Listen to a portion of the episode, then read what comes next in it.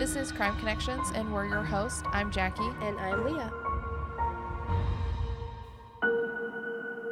Today, we are not presenting a full case. We will be discussing a popular case in the media currently, but due to it being an ongoing case, we thought we could bring some facts and discuss our opinions, but mm-hmm. not really deliver the whole thing. Yeah.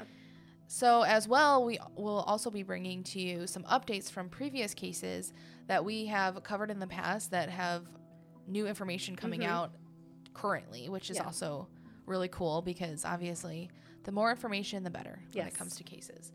So, on the early morning of November 13th, 2022, four University of Idaho college students were tragically stabbed to death in their shared rental home near campus. The victims included Madison Mogen, Xana Kernodle, Kaylee Goncalves, and Ethan Chapin. Madison and Xana lived in the house while Kaylee had recently moved out but returned for a nearby party, and Ethan was Xana's boyfriend spending the night. So earlier that evening, Ethan and Xana had attended an on campus party while Madison and Kaylee had been at a downtown sports bar before returning home. They were all back at the house at about 1:56 a.m. There were several unanswered phone calls made by Kaylee and Madison to her former boyfriend during the early morning hours, but the police ruled him out as a suspect. Two surviving roommates were in the house at the time but were not attacked.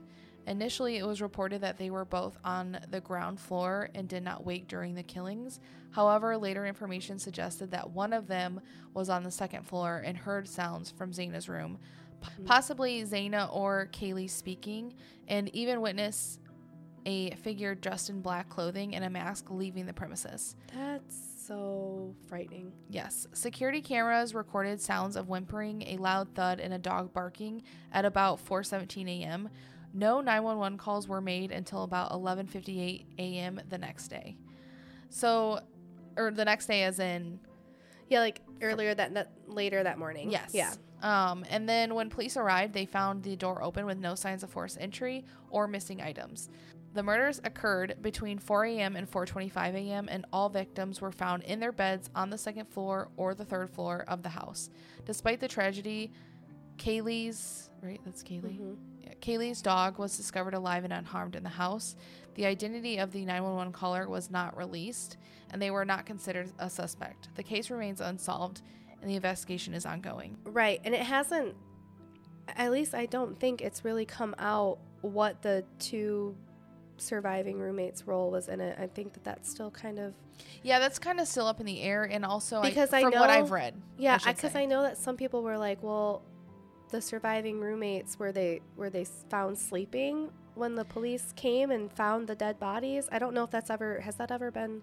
Um, so there's a lot of rumors going around about them that I have found, Mhm. such as they were in on it, they knew the killer, they this, Oh, they that, they this. Okay, now from evidence that's out, Mhm. no, that's not the case. Um, well, especially I feel like if one of them saw the murderer like leaving the house, I wonder if they just like pulled themselves up in their room, like terrified to come out. I Mhm. mean, you, you, you don't know what you would but do you in that also have to realize they were drinking. They were at That's college true. parties. Do you think that they could have slept through it? hundred percent. One hundred percent.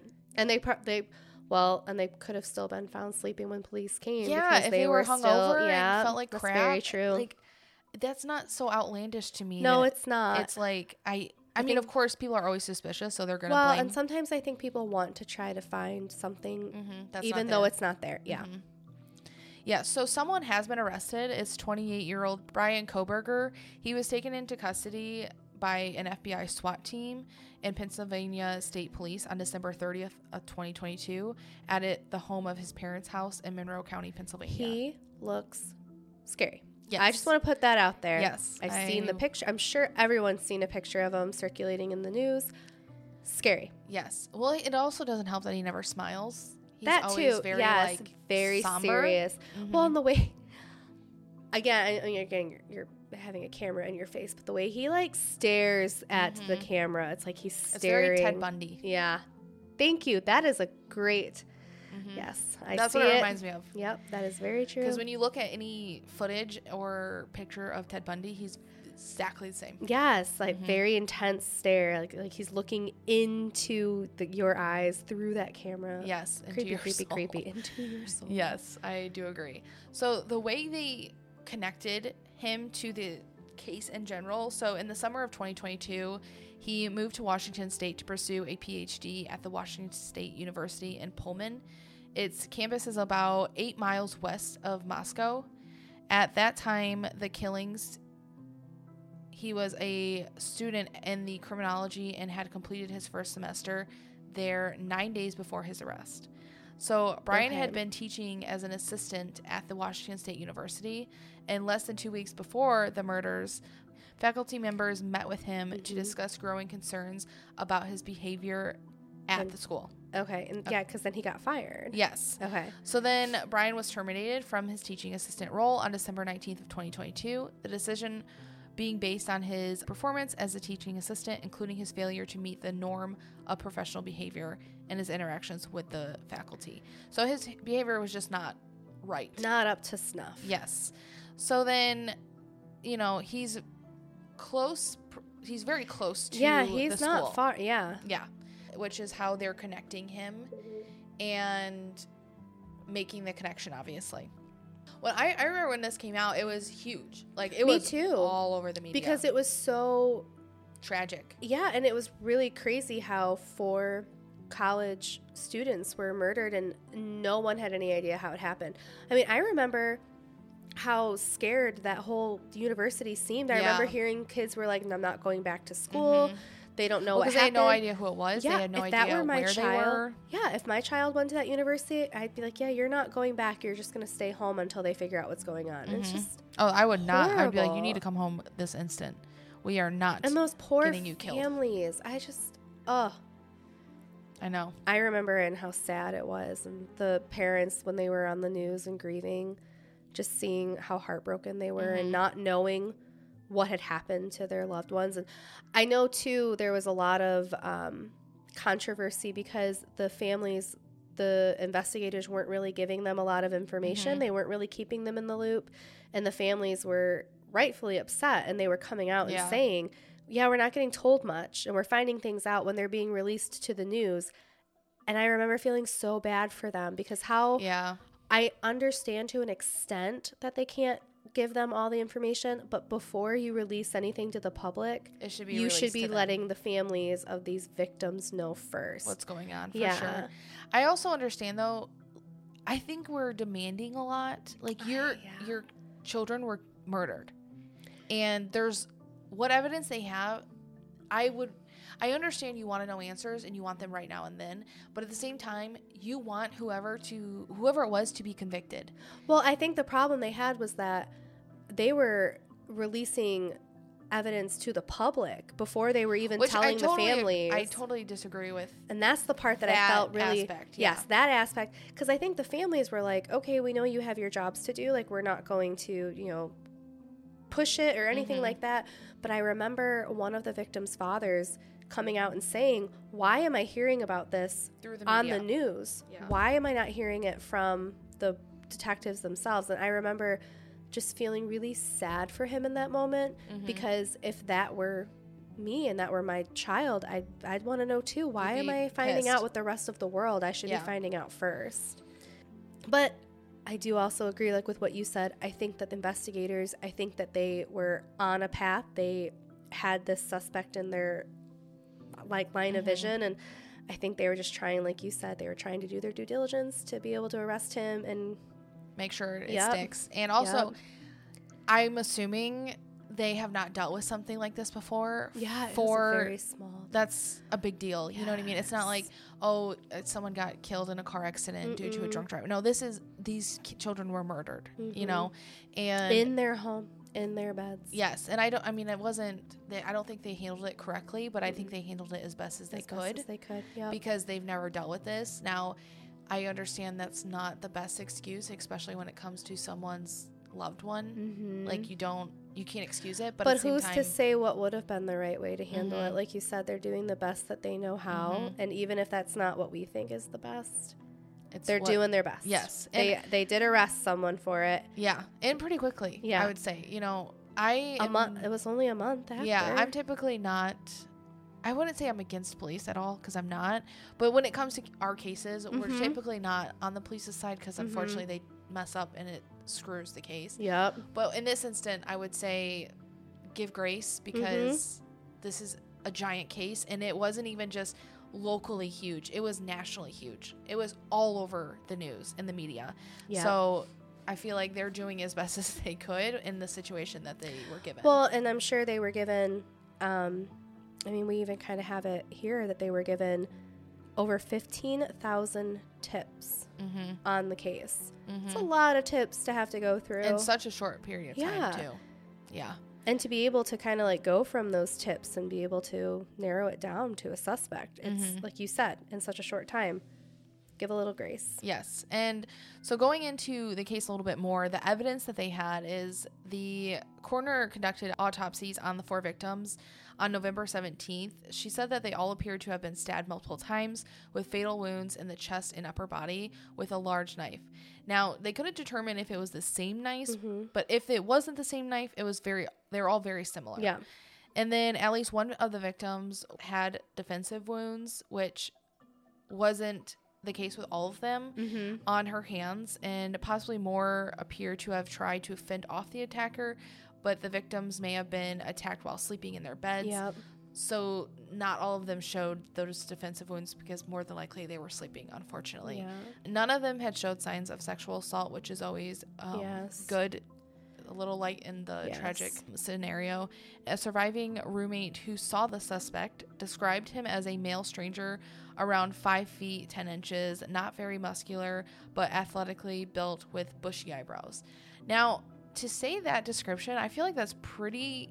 Like, you would just tell. You would have had to be kind of close. Yeah. Or not quick, pretty close. Like you were Yeah. just saying. Yeah, it's like Because, like, right now, I'm just sitting across the table from you and I can see your eyebrows, but we're within, like, I could reach out and touch you. yeah. So, So, to be able had to see at night, like in the early hours, Mhm. to That's see that they have bushy eyebrows, and I'm like, you had to have gotten a good look. At the person for Yeah. sure, and also where the lights on, like, because that would determine, like, if Yeah, the lights were on, like I could see further, but Or were there street lights? Like how how yeah like was it a light from When their did room? you see 'em in the house or in the house? Was outside? yeah, I thought that it came out that the suspect um, walked down the hallway and that the roommate came out of their room and, And then, like, went back saw saw him walk by I think you're right. I think that did happen. in. Yeah. and I think he might have walked in a few of the rooms and didn't do anything and walked out, yes. eh, which so creepy. So creepy. Like I cannot even imagine. So, like you were saying, they got a ton of tips, and uh, Mhm. the reason they got so many is one, they created a phone tip line and then an email. And like we said, this was a national story. Mhm. So, unfortunately, I would imagine a lot of people were tipping just to tip. Oh, yeah. That does happen quite often. And then you also have the media, hmm which they went nuts out for this case. They were outside of the house, they were outside of the parents' house, they were outside of the suspect's house. Like it was a bit of a crazy time. So then, after receiving hundreds of tips from the public, on December 15th, police announced that they were searching records of approximately 22,000 Mhm. fifth generation Hyundai Elantras made between 2011 and 2013. A camera in the area captured video of an Elantra around the time of the murders, which investigators noticed had made multiple passes along the same route near the residence. Another surveillance recording obtained by investigators also showed an Elantra passing the victim's home three times, beginning around 3:29 a.m. At 4:04 a.m., the Elantra returned to the home for the fourth time, and then at 4:20 a.m., the car had been seen speeding away from the victim's neighborhood, which Clearly. yeah, like that's I mean, the car you're looking the for. Craziest thing, because what are you doing? Do like what are you? Why are you driving around so much? I hope someone would want to look at my car if I was going back and forth from someone's At that time. at that day. time. Yeah. Like, what are you doing? That's so suspicious. Yes. So then that's when they traced the ownership of this car to the local individual, Bryan. Mm-hmm. He was driving around with his father to Pocono Mountains of Pennsylvania for the holidays. He was pulled over twice within a nearly five mile radius by Indiana State Police on Interstate 70 outside of Greenfield, Indiana, for speeding and tailgating. But there was no like be on the lookout yet Mhm. for his car. Oh my gosh. Yes. So then uh, investigators obtained cell phone data that showed that Bryan's phone stopped connecting to the network around 2:47 a.m. in Pullman on November 13th before reconnecting around 4:48 a.m. near Blaine, Idaho, which is near the US Highway 95 south Oh of Moscow. So, cell phone data also showed that his phone utilized a cell tower near the victim's residence around 9 a.m. on November 13th, which was approximately five hours after the killings. So he returned, He returned to back. the site. Yes. Uh, police also obtained data that indicated that his phone pinged from the cell phone tower nearest the resident at least 12 times between June 2022 and November 13th. Oh my gosh, that's so much in that Mm-hmm. short time. Yep. So investigators had additionally obtained a sample of DNA from the crime scene that did not belong to any of the victims. The DNA was found on a tan leather knife sheath on one of the victims' bed. So, using a public genealogy database, authorities identified a partial match to an individual with a familial connection to Bryan. I just want to say, I am loving a lot of our cases recently Mm-hmm. that people have been found guilty or have been arrested because of this genealogy database. I know. Love it. Same. I mean, obviously, if you've committed crimes, You're you don't want to do it. don't give your DNA to them. Mhm. But I it's awesome that something that was just for people to try to like learn more about their ancestry has literally saved it's and saved solved. so many solved so many cases. I agree. I think it's amazing. And unfortunately, when it comes to family, you can't say, don't do your DNA. Yeah. Because Don't do your DNA. Why? Uh, they might they might come after me. Yes, literally. So they traced this back to Bryan, and it matched DNA found on the trash that was recovered from his family's home in Pennsylvania. Because I don't know if anyone knows, but you should. Your public, your trash is public pu- yes. property. So once you put it into the dumpster or the trash can, Mhm. the police can go through that. Yeah. So that's how they got his DNA. So before the arrest, investigators monitored him outside of his parents' house in Pennsylvania. He was seen multiple times wearing surgical gloves and observed putting trash in. Oh my gosh. yeah, inside the garbage can of a neighbor Wearing to try. gloves and yes, then dude and then uh, putting your trash in a neighbor's. So hi- I'm assuming his DNA could I mean, con- I'm just saying, I, the guy is like super scary and shady, but Mhm. I'm a little impressed that he was like thinking ahead. I mean, he was trying to get his PhD in criminology, so obviously he's thinking these. He But, thought of these things. but you are, oh my god! But your phone, dude, like one, rent a car and leave your phone somewhere else because Exactly. it pinged that many times. But like, and come two, on. though, like you're you're pretty much convincing police that you have something to do with it. You're putting your trash into your neighbor's trash can. yes, Oh with gloves. my Yikes. goodness! Yeah. So then, obviously, they monitored him and they found this and they sent the those items to a lab in Idaho for testing. Authorities also said that he had cleaned his car inside and out, not missing an inch. So that he thoroughly cleaned his car. Oh my god! And he's doing all this in the freaking public. Like he's not like secretly doing it. He's just doing This just it. blows my mind. I didn't even. I did not know the extent of all this. I mean, I've Mhm. been following the case and I've been reading articles, but I did not know all of this. Yes. Yeah. It, it, it is he's making himself look so bad. So guilty. So then, according to authorities, a search of the home where Bryan was arrested revealed a knife, a pistol, and a black face mask, as well as ID cards inside a glove box. Inside a box. So they're in a oh box Oh inside of the my glove box. gosh. Yes. At the time of his arrest, authorities found Bryan in the kitchen dressed in a shirt and shorts while wearing examination gloves and putting trash into separate Ziploc baggies. Get out of here. like he was doing the dang thing, trying to make Mhm. sure that his DNA wouldn't be found Yes. on anything. Oh my It was lord! really bad. That is like next level creepy, horrible. Oh my! Yes. That is quite literally, in my opinion, like, like the makings of a serial killer. Oh, 100%. Jesus. A hundred percent. And unfortunately, due to his lack of thought when it comes to Hang on. One really quick. Where the heck are his parents when he's doing this? If my kid were in, were in the kitchen That's true. with taking trash with surgical gloves and putting it into I'd separate be like, Ziploc something bags, going on? I don't care if he's going to school for to get a PhD in criminology. I would be very concerned. I'd be like, okay, is this for school? Like, if it's for school, why are you doing this for school? Mhm. What is going on? mm-hmm. I would love to know the explanation he gave to his parents. I would love Well, to I'm know. thinking maybe he's doing this while they're at work. Like Maybe. he's saying he's going to school. He's not going to school, and he's staying But home he's doing at all home with his parents though for the holidays. Yeah, but if they're I at mean, I'm work, sure, yeah, but still, if they're at work not seeing any of this, well, for their for their sake, I hope they were because I would be mortified if I caught my child putting trash into separate Ziploc baggies I with would- gloves on. with gloves on. It'd be like, Yes. I'd be like, should I sleep with my door locked tonight?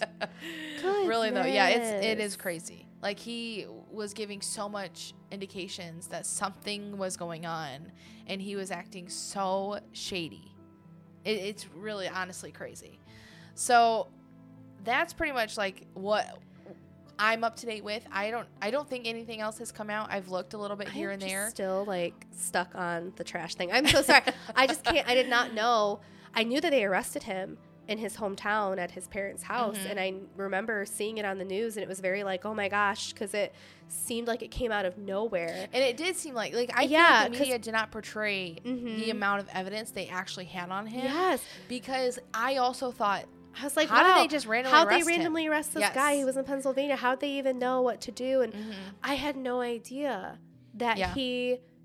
Whether they were more or less watching him and like the thing, the extent Like that he was going to. him, yeah. Ooh. Yeah. So he is like we said, it's currently being he's being prosecuted currently. Mhm. He is not he's in jail. He cannot get out of jail. He does not have bail. Um, and if he does, it's probably crazy high to the point you can't afford it. But I Mhm. do know he's in jail. He is currently being tried. I don't think there is a set date because this stuff takes a long time. Yes, and I know that um, he entered a not guilty, or like his attorney entered a not guilty, but he's he's not saying anything. The Bryan Kohberger, he's basically Mhm. staying silent. Yeah. And I do know him entering like the not guilty.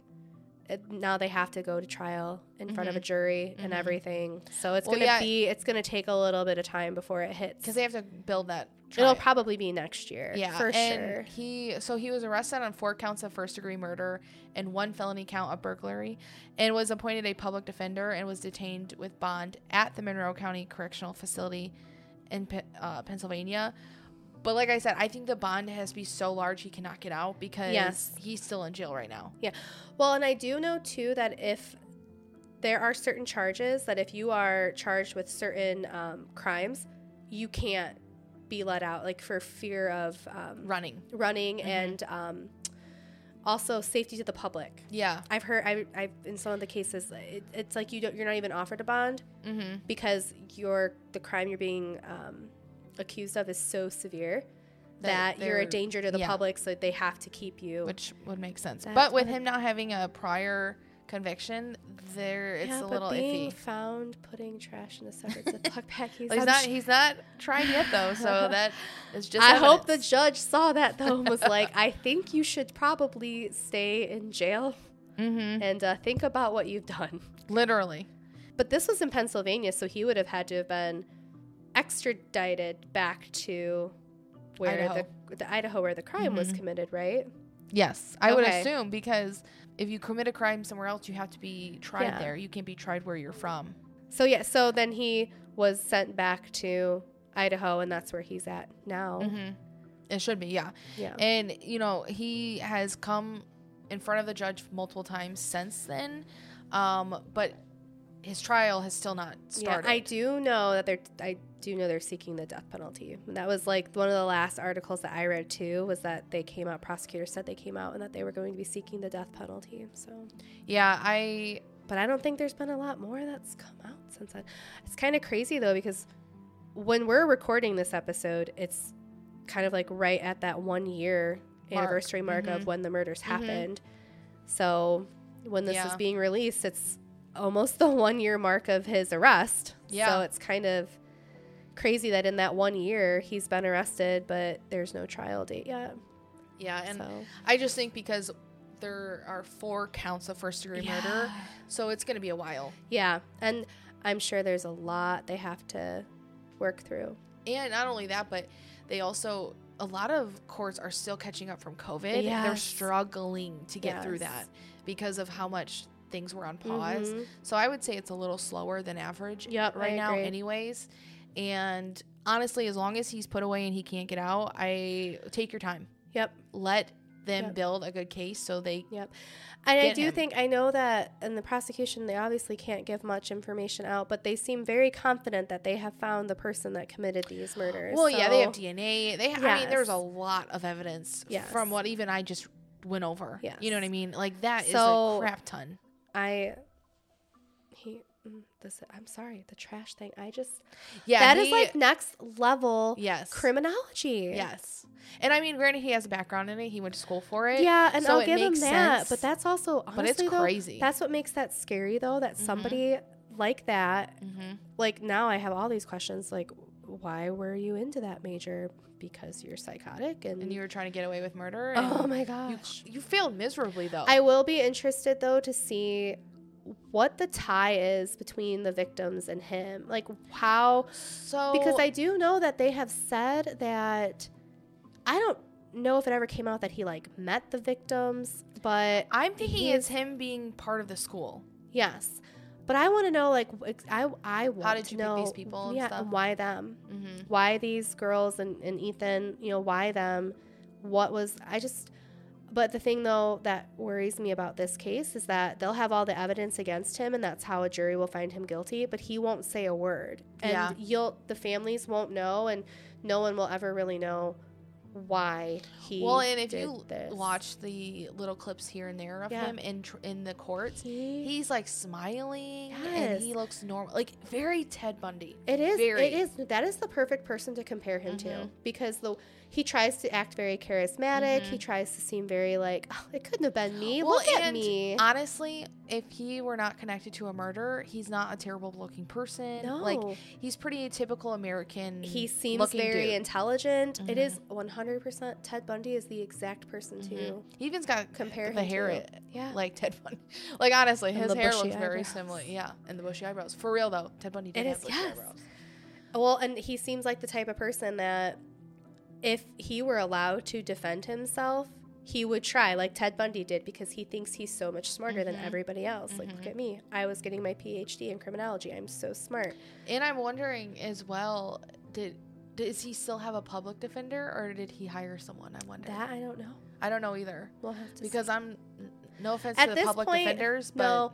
At this point, I feel like his family would have figured out a way to find an attorney for him. Yeah. At this point, or honestly, I know there's probably some defense attorneys that are like, "Hey, I'll take you." because I want the publicity. Yeah. Yeah.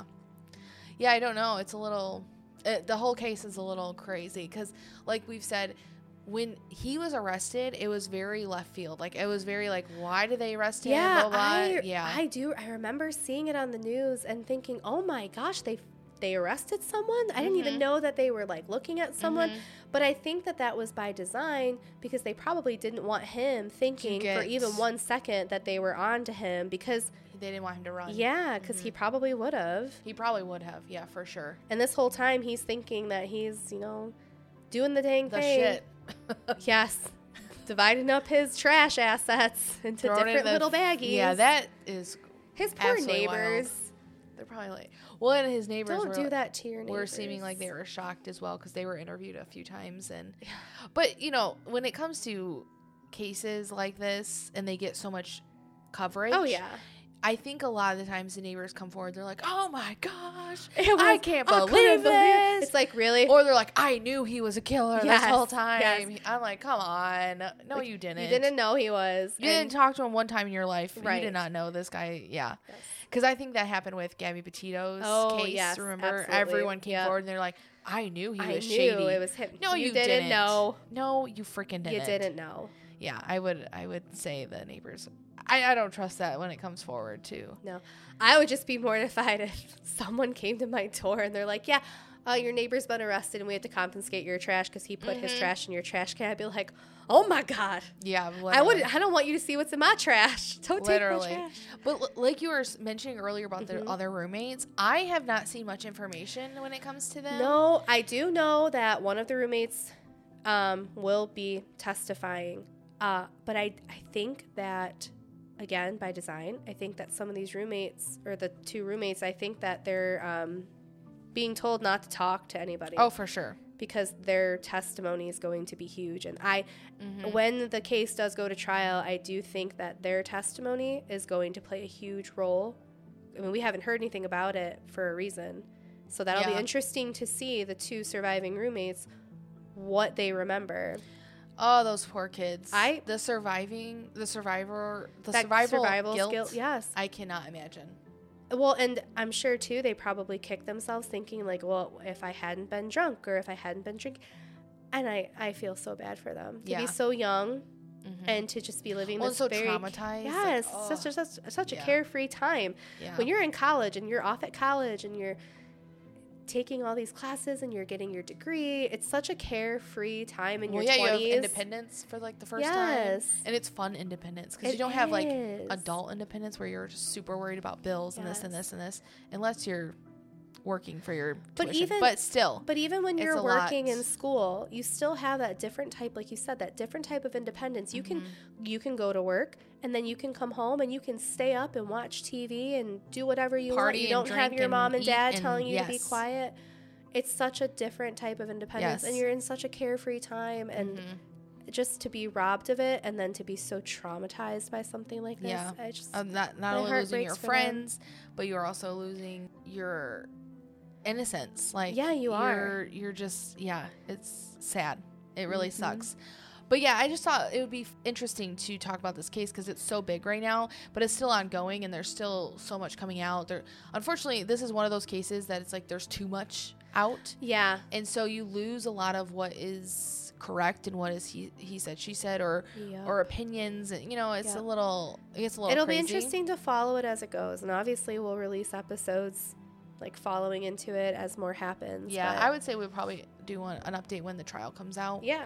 or when the verdict Yep. um, is released Mm-hmm. because that will be Kind of go over all the evidence presented and hmm what was in the Yeah, because I'm sure there's more, baggies. and we'll we'll find the connection more so of like how he, hopefully how he picked them or what, or like what what, happened was yes what was his link to Mm-hmm. them because i mean s- there's a lot of serial killers that there's a specific reason why they choose their victims but i really just am Yeah. wanting to know well, it clearly wasn't random because he visited them so often. Like he had been there so many times, so there's the no way it's thing, random. the only person and that's the thing so kaylee wasn't even supposed to be there neither Mhm. was ethan hmm So I don't think that Kaylee and Ethan were supposed to be victims at all. So I want to know why Xana and why Madison. What was his link to them? hmm And unfortunately, Kaylee and Ethan, I can't say for sure that he wasn't going after them, but because Kaylee wasn't even living there anymore and Ethan was just staying with his girlfriend, I don't think that they were supposed to be there. So why those two girls? Yeah. What about them made him so enthralled that he picked them and he did this? Well, and also, was he even aware of who he was killing? Because I was it more so just he was like, mm, like, oh, they're in this room sleeping. let Maybe me kill 'em? not. You know what I mean? Because there were defense wounds. mm-hmm. So he might have even been surprised to find that there were more people there. Yes, and to clear up, so if people were confused, because I think I may have been a little confused, you may have been a little confused. Mm-hmm. So when I was mentioning that Bryan was a, s- te- a teacher assistant Mm-hmm. at uh, WSU, Mm-hmm. so Idaho University is in Moscow. Yeah. Idaho, okay? And where he was was in Moscow. So he was in the same city Yes. as them. To clear that up because I feel like that might have been a little confusing. Oh yeah, he wasn't at the same university. He was in the same city. Yeah, yeah, yeah. I, I understood that. Yeah, so Yeah. just to clear that up in case you get a little yes, confused good 'cause clarification. That's like a good way to connect them. That they were in the same city. They were So in the I- same They were in the city. same Yes, that makes more sense. They weren't in the same university. They were in the same city. Good clarification. So he Yeah. could have easily Run into them. at a coffee shop or Yep. the grocery store. You know, Yep. he could have seen them multiple times. Yeah. Especially when it comes to college I towns, just you go to, to a lot know- of coffee places and things like that. I just want to know what about them. these victims. and how did he find where they lived? Yes, that's that's just Did he use like some teacher those are database all that we those are about? all things that I'm really I know are going to come out in the trial, but I'm Mhm. really hoping I'm hoping they do come out in the trial. I'm hoping that they are able to try and determine with prevent it from- evidence because he's not going to talk. He's he's saying he's not guilty. He's not going to talk. So I'm really well, hoping. they're not going to let him talk. well, I'm Heck hoping the no. prosecution though is going to be able to really look and find the evidence to give these family members Mhm. answers as to why. So yeah, like I said, he, just to reiterate one more time, where he was working was eight miles. I say I knew it was. were. I knew it was close. So Well, and I, I do remember even like people coming out and saying that, you know, where the girls were at the, the sports bar in downtown, Mhm. like, oh, you know, he had been he had been seen down there before As too. well, like yeah. it's it was in the same city. They would have obviously crossed paths at some point. So well, and he was fired for being inappropriate, Mhm. and so inappropriate that hasn't I know that that hasn't come out like exactly what he did was doing. hasn't- I'm thinking he was asking girls out. so do is I. what I'm thinking. I think he and he was trying to date them, and Mhm. it's very frowned upon for assistants or teachers to be dating students. Oh, yeah. Period. Yep. Um, that's typically a no-no. But at the same time, if he's a student himself, like I don't see how they could have. I don't either, but I'm wondering if maybe it was the way that he went about it, or They could have said no and he could have kept pursuing. Yeah, yeah. Yeah, So that'll sure. be interesting as well to see. Mm-mm. Yeah. So that's really all I have for that case. I thought it would be uh, just good to talk through a little bit and. I've I've been interested in it, but I knew it was so big and it's kind of still going on. Yeah, so there's so much information about it. And it's still so ongoing. Doing like an entire episode for, I think it would be an injustice if we even tried to do like a whole episode because there's still so much that's going to happen. and unknown. yes, Yeah. So, I mean, we have some other updates too. One update is actually comes from a recent case that we covered, the zombie hunter. Uh, there is not so much of an update as they have released on Paramount Plus. They released a documentary called Unmasking the Zombie Hunter. Oh. And just a reminder this is the story where, or the case where Brian Patrick Miller, he's currently serving a life sentence for the murders of Angela Brosso and Melanie Bernas. And his DNA was found not just on their bodies, but in their bodies. Uh, and it tied him to the case. So, in this 48 hour documentary that they did on masking the zombie killer, there was a producer that was actually able to convince Brian Patrick Miller to email back and forth oh, some Oh, okay. correspondence. Miller still denies any involvement in either of these murders. And when he was asked, you know, like how life is on death row, he wrote back saying that it's very dismal and isolating and that he misses his daughter and that he is being isolated from his legal team. But I would just like to remind everyone that he was found guilty for brutally murdering two women. So I personally don't care if he feels Yeah. isolated. Like, Like, the more isolation, the better, someone. buddy. The email correspondence went on to ask Miller if he's so sure of his innocence, how his DNA was found on both victims. and in them. Yes. And to that, Miller wrote back that it's the million dollar question that he hopes is answered. So I also found out that in the state of Arizona, because Brian entered in a not guilty plea and was found guilty, automatically his case will be appealed. So in the state of Arizona, if you put in a not guilty plea, and even though you're found guilty, because you are stating that you are not guilty, there will be an appeal. So he Oh. will be offered an appeal for his case.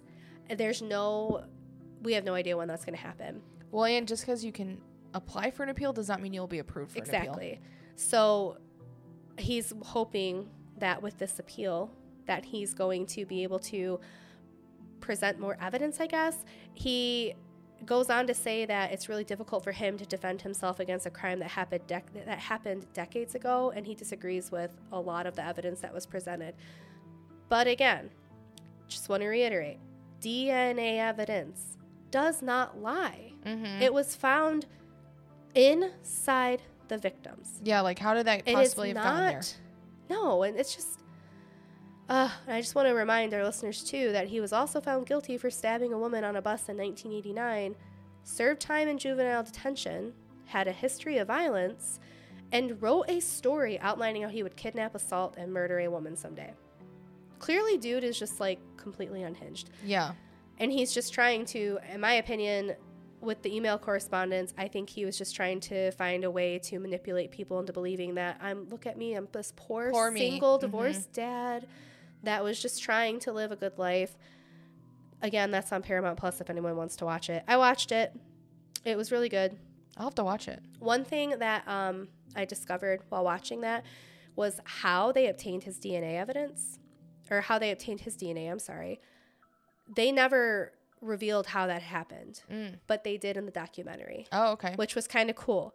Detective Clark Schwarzkopf, he came up with this plan to obtain Miller's DNA without him knowing that he was their person of interest. He didn't want him knowing that they were trying to get his DNA. Mhm. He was really trying to keep it hush hush. But he knew that Miller was really into that whole zombie hunter persona. So the detective approached Brian Patrick Miller, introduced himself as a security consultant, and told Miller that they were having some theft in the area and they were really hoping that maybe Brian would be interested in helping them do some Oh, surveillance Lord. work. So they played up on his ego big time. And Mhm. of course, Brian Patrick Miller was like, Absolutely, I would love to do this job. Where would Mhm. you like to interview me? Where and when? I'm there. So they met up at a local Chili's restaurant to be interviewed. And then on January 2nd, 2015, the cold case unit went before the Brian was supposed to come. They set up the table and they were waiting behind the scenes to bag up anything that Miller touched that would have his DNA on it to use Oh. to run against the DNA found at the crime scenes. Is that like legal? Yeah. Wow. Public restaurant. wow. Yep. That's crazy. So, yeah, so if you committed a crime and you take a drink out of your cup, they can take your cup without even asking you and lift DNA from it. Surprisingly, though, Miller showed up with his 15 year old daughter to this interview, and that kind of like spooked detectives because they were thinking, God, this can't be our guy. He has a 15 year old daughter, and he's was great with her. She was a very, they said she was very respectable, and it just seemed like this was a waste of a this was a waste of our time because it's not going to be him. Yeah. But he took a drink from his water glass. Once he left, they collected the glass, they ran the results, and boom. That That's how he was is caught. crazy. Yeah. I thought it was That's something a giant rouge, man. Yeah. So when I did the case, I thought, oh, they must have like pulled a coffee cup or that he must have they pulled something from the trash. I didn't I had no idea that there was this whole like sting operation that they did. Wow. So that I just thought was interesting. And um, a couple other things that I took from the documentaries that investigators also do still believe that he is responsible for Adrian Salinas' murder. Um, they're still trying to work on tying him to that, but we'll see when the time comes. Again, he is allowed an appeal for his case. He's life without parole. I don't think he's ever gonna he's I don't he's never going to be found guilty for anything else. I think it's always just going to kind of be that one of those you know it was him, but you're never really going to know for sure it was him. Yeah. So, but that was kind of like the update on that. Because it's a lot of resources, unfortunately, to try Yeah. someone. It is And so I just don't think they'll want to put the no. money into it. Mm-mm. The next update was for the Dr. No case. So the Dr. No was the kind of like the infamous serial killer. This is where a lot of women who were prostitutes at truck stops they would go missing, and then their bodies were found discarded along the highways here, in, O- mostly in Ohio. Mm-hmm. Um, the women that went missing, they were always last seen or heard talking to a Dr. No over the um, truck radios. Yeah. So that there was a person arrested for that, Samuel Legg III. And he was charged with three counts of aggravated murder and one count of murder in Austintown. But in 2019 and in 2021, he was found incompetent to stand trial. Like his mental state is just not there. So they had another hearing on May 23rd, 2023, actually, just this past May. And yet again, he has been found incompetent to stand trial. So he won't be reevaluated again until 2025. I don't think that he will ever be found competent to stand yeah, trial. it, it's been too long. His mental state, they've even said, is deteriorating even more. So this one is, Is just he diagnosed with something? they have not come out and said. I'm like wondering if he has something. All that it said is that his the people that have evaluated him have said that his mental state has deteriorated more and that he is in no condition to be able to stand trial. Which i I'm assuming even if he did have something, they will not publicly say They it can't. because Mhm. of the reason they don't want to make him more incompetent than he already is. Yep. So I just- I with this one, I I don't think this case will ever fully be solved.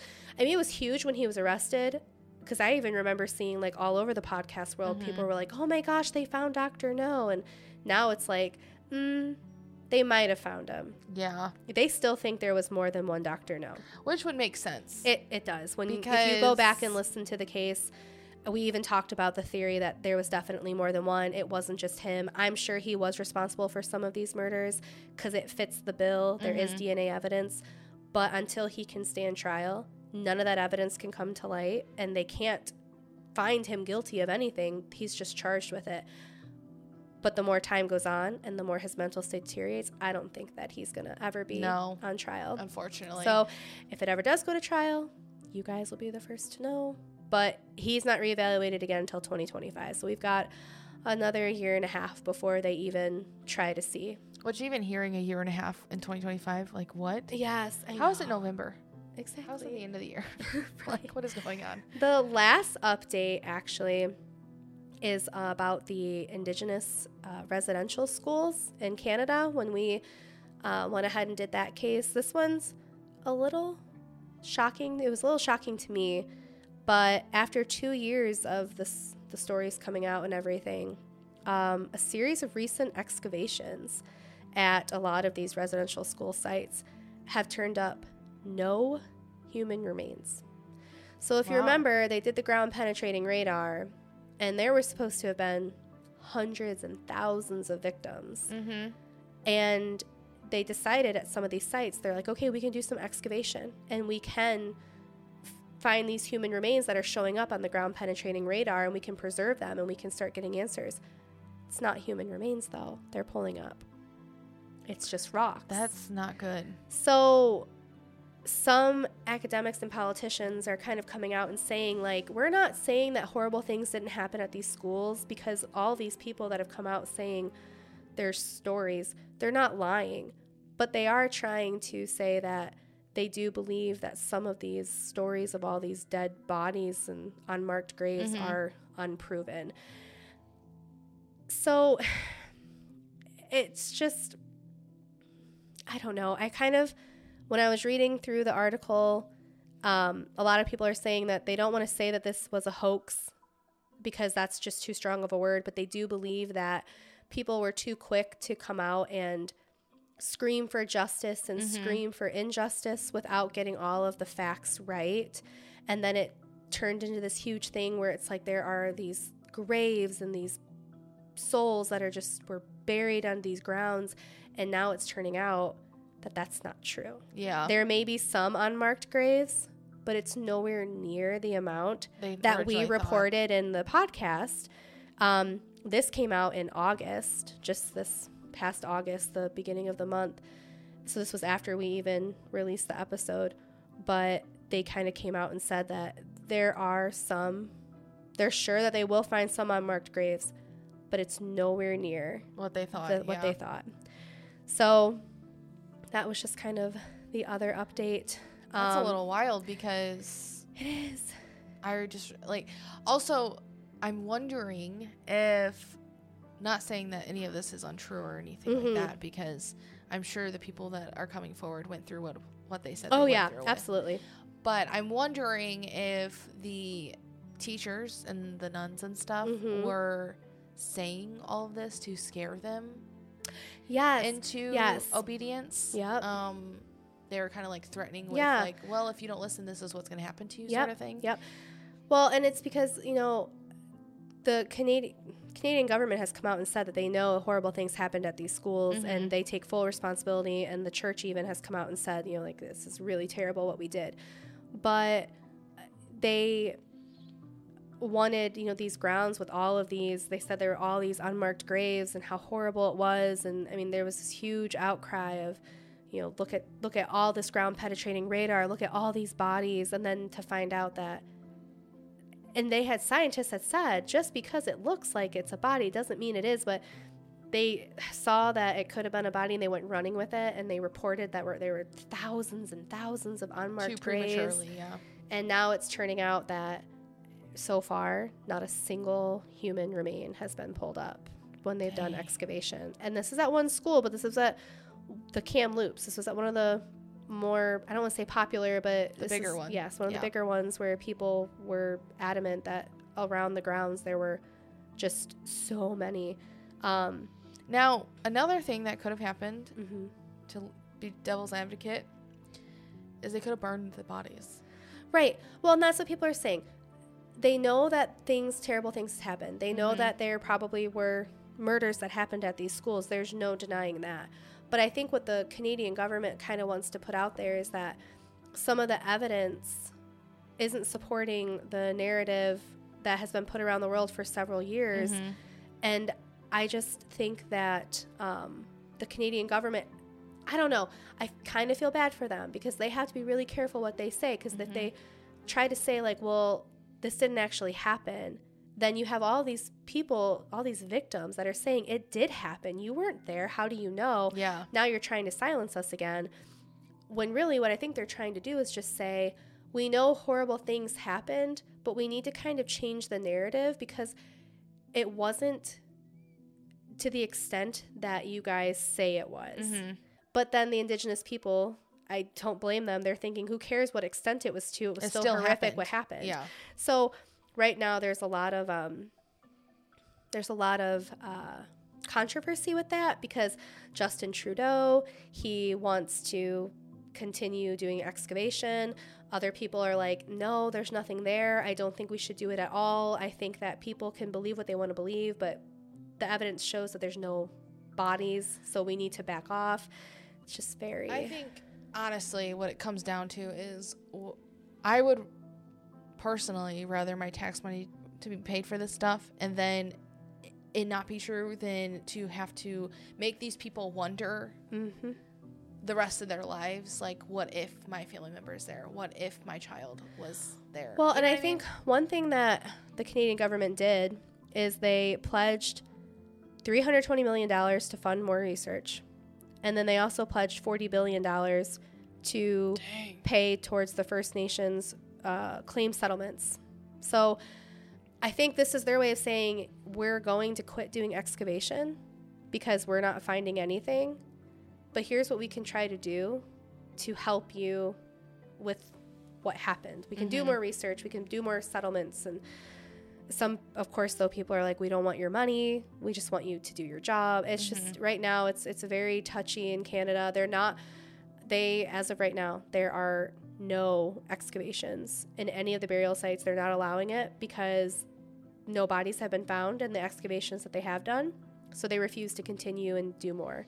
That is and so a lot of the indigenous people are they're rightfully they're very angry. And the way they look at it is just because you didn't find it in one place doesn't mean that you should just stop. But the way that the government's looking at it is we did the ground penetrating radar like you wanted to you guys all said there were thousands and thousands of bodies yeah. we looked in one spot we haven't found a single body where there's supposed to be like hundreds Yeah, but I would I would agree with the indigenous people. Like So you looked do in one spot. Come on. Yes. If, But- you, if you were telling me you looked in ten spots, it would be a little more understanding. yeah But you looked in just one. What if we were wrong? what So- if like things, you know? Yeah. Because I know in my episode, I said that, you know, once they start doing excavation, we'll keep you guys posted. Well, they did excavation. They're not doing it anymore. As of right now, there are absolutely no plans to continue excavation at any of the sites. So that's just kind of the update on that one. Not kind good. of made me a little sad when I read it that because I just I feel like the indigenous people are probably like, "Are you kidding me?" Like now they not they're not going to believe anything we say. Now they're not going to do anything for us, Mhm. and that's kind of what the government, like I said, they're trying to tread very lightly, but that's basically what they're doing. for sure. So So that's pretty much all the updates we have Yep. for our prior cases as of right now. Obviously, we always are very hopeful and excited when we do see an update, just due to the fact that obviously more information, the better, because the more information, the more likelihood that something will be done. mm-hmm. Um, as of right now, with our older older cases, there isn't much to update. But you know, there are we thought about these episodes where we could do kind of not a full case, but kind of talk about popular cases or a big case that just was solved the other day was the Mhm. um, Holloway case. Natalee Holloway. Yes, and that was a big unsolved Yeah. case, and I thought we could kind of like gently talk about it, but not fully do a case on it. Mhm. You know, th- sort of things like that. Let us know if you guys like these episodes. Yeah. We think they're um Or if you there's any cases that have you guys have seen in the news that you're like, hey, let's ma- talk about this one. It can even be solved. It doesn't have to be an unsolved case. Uh, but we do appreciate you guys listening, and we thank you for listening to Crime Connections. If you would so kindly, please follow, share, and go like us on Facebook at Crime Connections or follow us on Instagram at Crime Connections Pod. You can also join the new discussion board of these cases on our discussion Facebook page at Mhm. Crime Connections Podcast Discussion Board. If you have any news tips or cases you want us to look into, like we said, they don't have to be solved cases and they Mhm. don't have to be new cases or old cases. They can really be anything. Yep. Please email us or DM us. We love hearing from you guys. Thanks, guys. Thanks.